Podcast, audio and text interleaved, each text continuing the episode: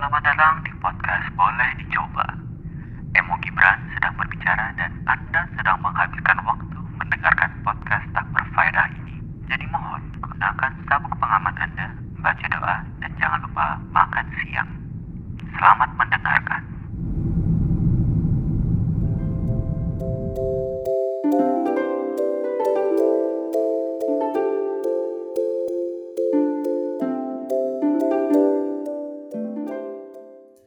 Hai, masih sama gue Emo Gibran. Dan kali ini gue mau nge-review uh, series di Netflix. Namanya Itaewon Class. Sebenarnya ini series udah lama, gue gue ngelis ini tuh udah lama, cuman kayak gue baru nonton, gue baru nonton sih. Terus uh, sebenarnya yang gue rasa itu beberapa eh, belakangan ini tuh yang yang lagi hype kalau series drama Korea tuh si Landing Landing on You, Crash Landing, eh Crash Landing. Pokoknya cerita tentang sepasang kekasih yang di dibatasi oleh hubungan dua negara Korea Utara dan Korea Selatan. Menurut gue itu dramanya bagus ya, drama banget pokoknya. Uh, tapi gue nggak mau nge-review tentang itu gue tuh mau nge-review si series ini.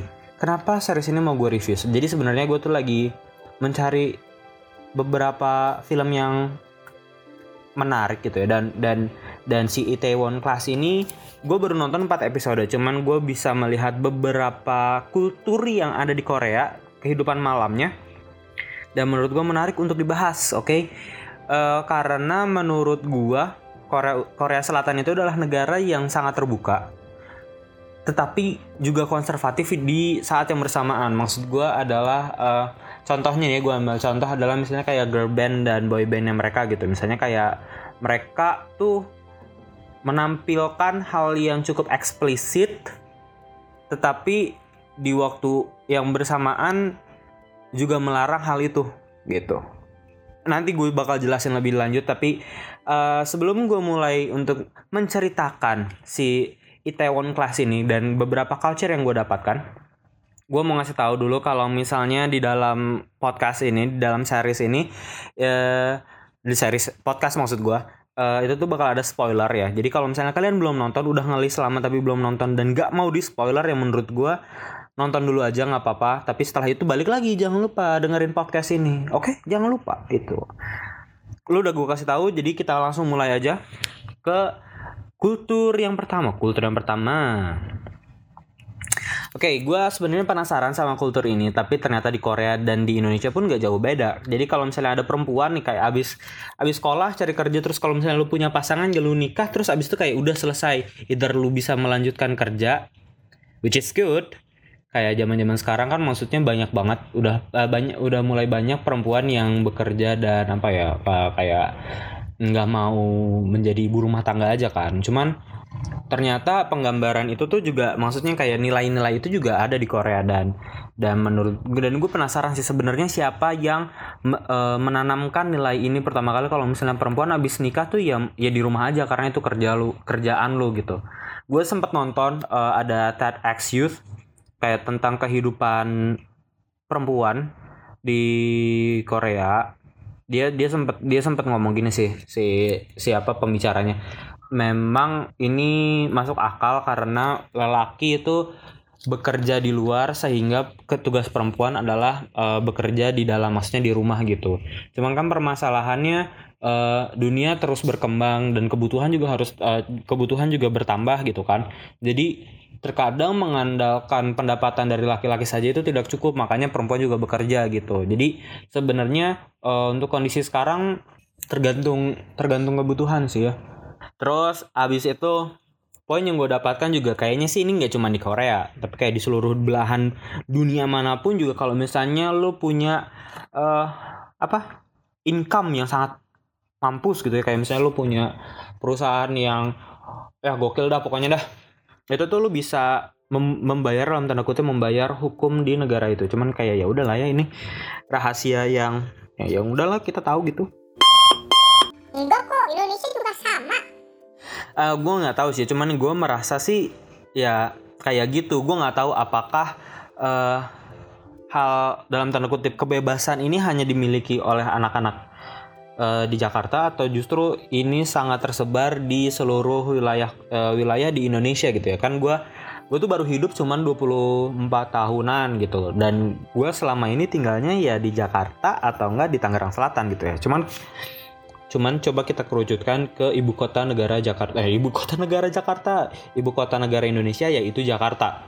Nah kalau menurut gua nih ya masyarakat di Jakarta itu bebas menganut nilai apa pun gitu loh. Kayak lu mau ngambil yang dalam eh, apa nilai yang orang anggapnya tuh kayak nilai kebarat-baratan gitu ya nilai yang terlalu bebas tidak ada eh, norma atau penghalangnya apalah itu. Atau juga ada yang kalau misalnya menurut yang anak-anak yang liberal itu dibilang kayak terlalu mengekang terlalu apalah. Jadi kayak membatasi diri dan harus mengikuti peraturan eh gitu-gitu gitu. Nah kalau menurut gue tuh Indonesia tuh berada di tengah sedikit dan ya itu apa agak konservatif gitu. Coba ya kalau misalnya di Jakarta nih dan gue ini menurut opini gue pribadi ya.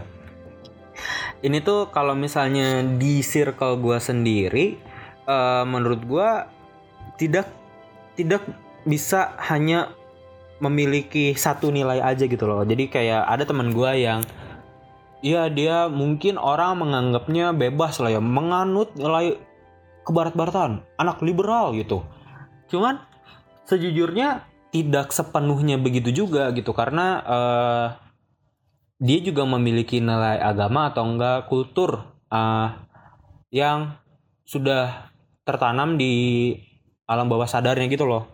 Oke, misalnya berkurang lah tidak tidak tidak apa em, anggap anggapannya mungkin kayak melawan kultur gitu. Tapi menurut gua tidak separah itu gitu loh.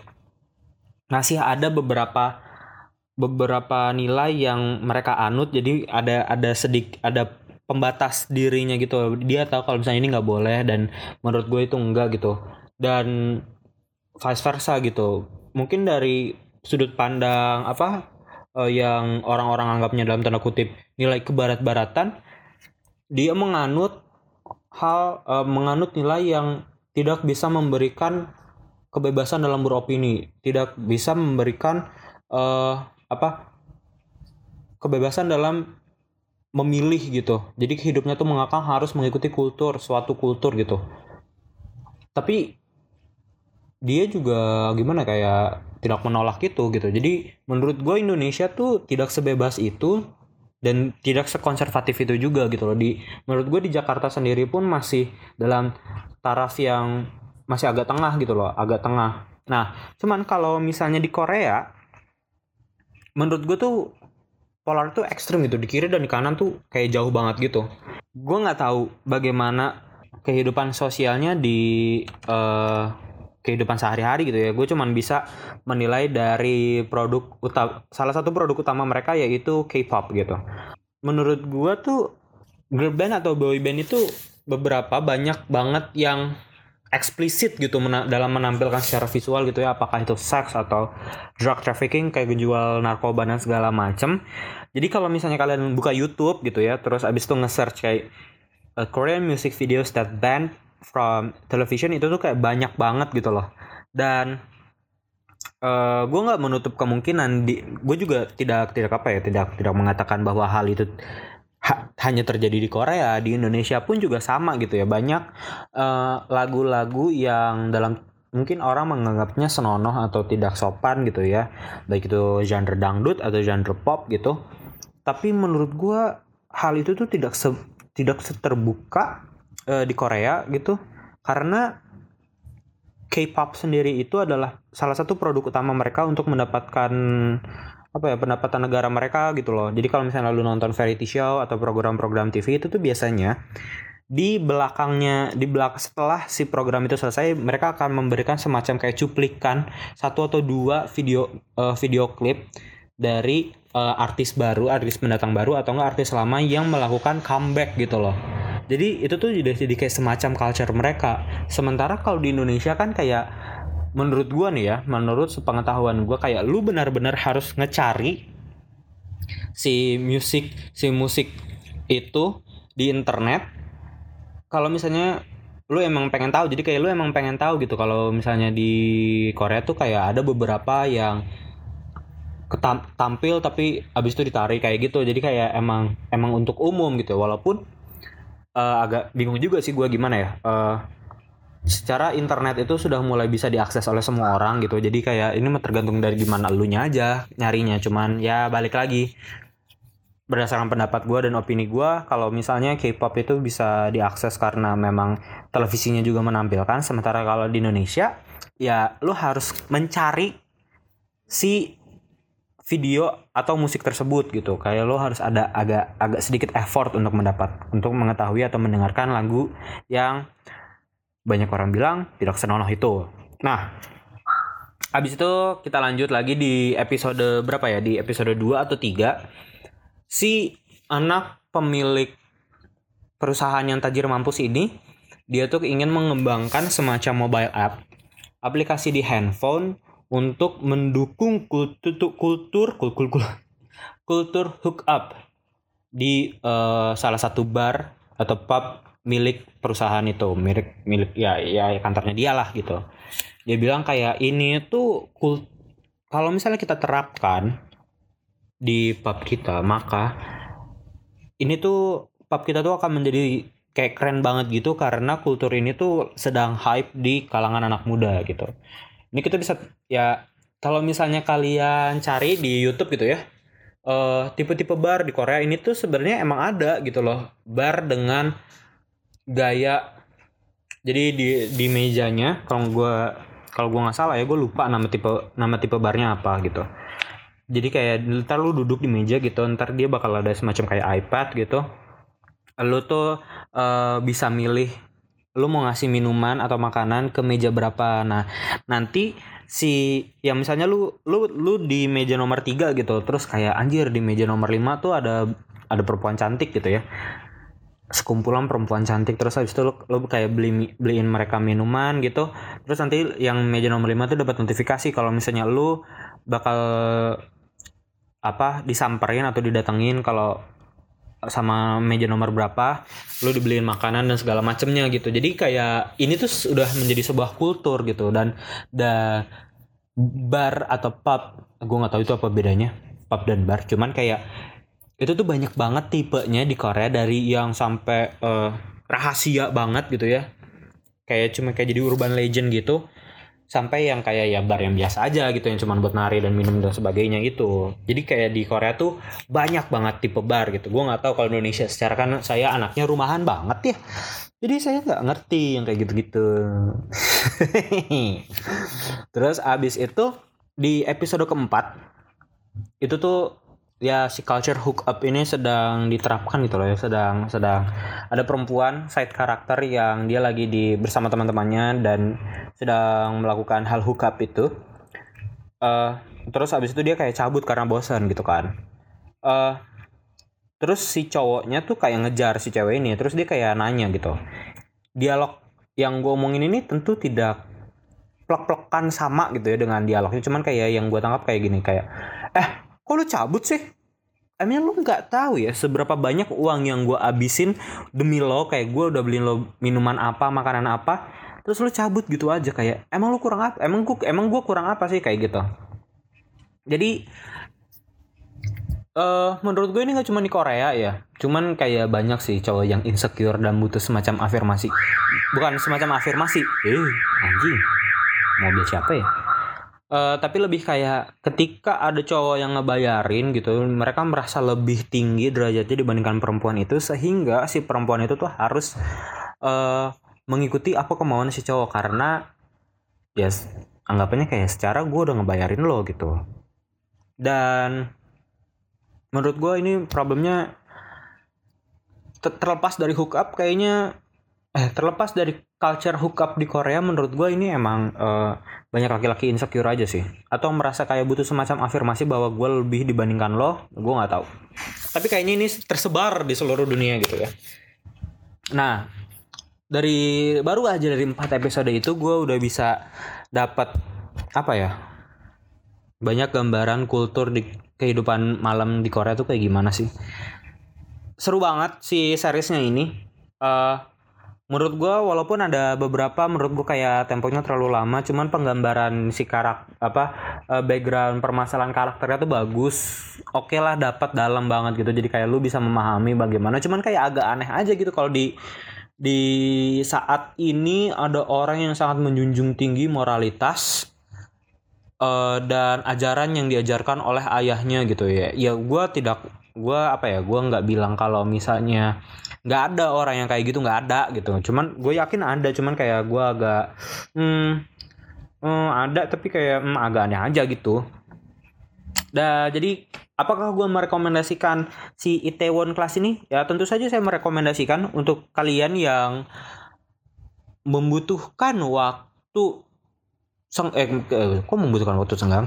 Eh, tapi kayak kalau misalnya kalian punya waktu senggang ya, terus disuruh work from home gitu ya agak riweh tuh work from home gara-gara corona kampret. Eh si Itaewon Class ini bisa menemani kalian sih. Ceritanya cukup menyenangkan gitu ya tidak terlalu eh, apa ya kayak nggak drama banget gitu lah ya. kayak si apa crash landing landing on you ya itu itu itu menurut gua ini cukup santai tidak terlalu dramanya tidak se sekental itu si series yang Korea Selatan dan Korea Utara. Jadi kayak lu bisa menikmati ini dengan chill gitu. ya itu adalah episode review si Itaewon Class ini. Mungkin gua ngomongnya terlalu cepat banget ya. Sebenarnya gue tadi tuh udah ngerekam episode ini tapi eh gue ngerekam waktu itu di gue tuh ngerekam lagi di luar gitu di kafe. Jadi kayak berisik banget gitu kan mampus. Ada anak kecil nangis nangis lah apa kayak gitu. Gue kesel banget sih. Cuman kayak ya udah namanya juga tempat umum. Jadi kayak ya udah dan eh, udah kayak gitu eh gue tadi tuh yang di rekaman sebelumnya tuh kayak gue bingung gitu ngomongnya. Jadi kayak ya udahlah gue ngerekam lagi aja mumpung rumah gue kosong juga jadi gue bisa teriak-teriak kayak gini oke kalau misalnya kalian suka sama episode ini di di di like gitu ya. Terus kalau bisa di share juga gitu. Dan di follow juga kalau bisa gitu di follow gitu. Kalau misalnya kalian nggak setuju atau misalnya kayak kita kepengen kalau misalnya kalian kepengen kok kalian? Kayak banyak aja ngedengar kalau misalnya lu kepengen diskusi sama gua gitu lu bisa banget uh, nge-mention gua di @emogibran either itu di DM eh itu di DM itu di Twitter atau di Instagram. Lu sangat amat terbuka kalau misalnya lu kepengen ngobrol gitu ya anjing. Kayak aku butuh teman ngobrol nih kawan. Cuman kayak ya udah gitu aja. Kalau misalnya lu punya ide lagi kayak selanjutnya lu bahas ini mau Ih, boleh banget bro, kayak ngebantu saya biar saya bisa update terus menerus podcast saya ini yang kosong gitu. Oke, terima kasih telah mendengarkan saya. Wassalamualaikum warahmatullahi wabarakatuh.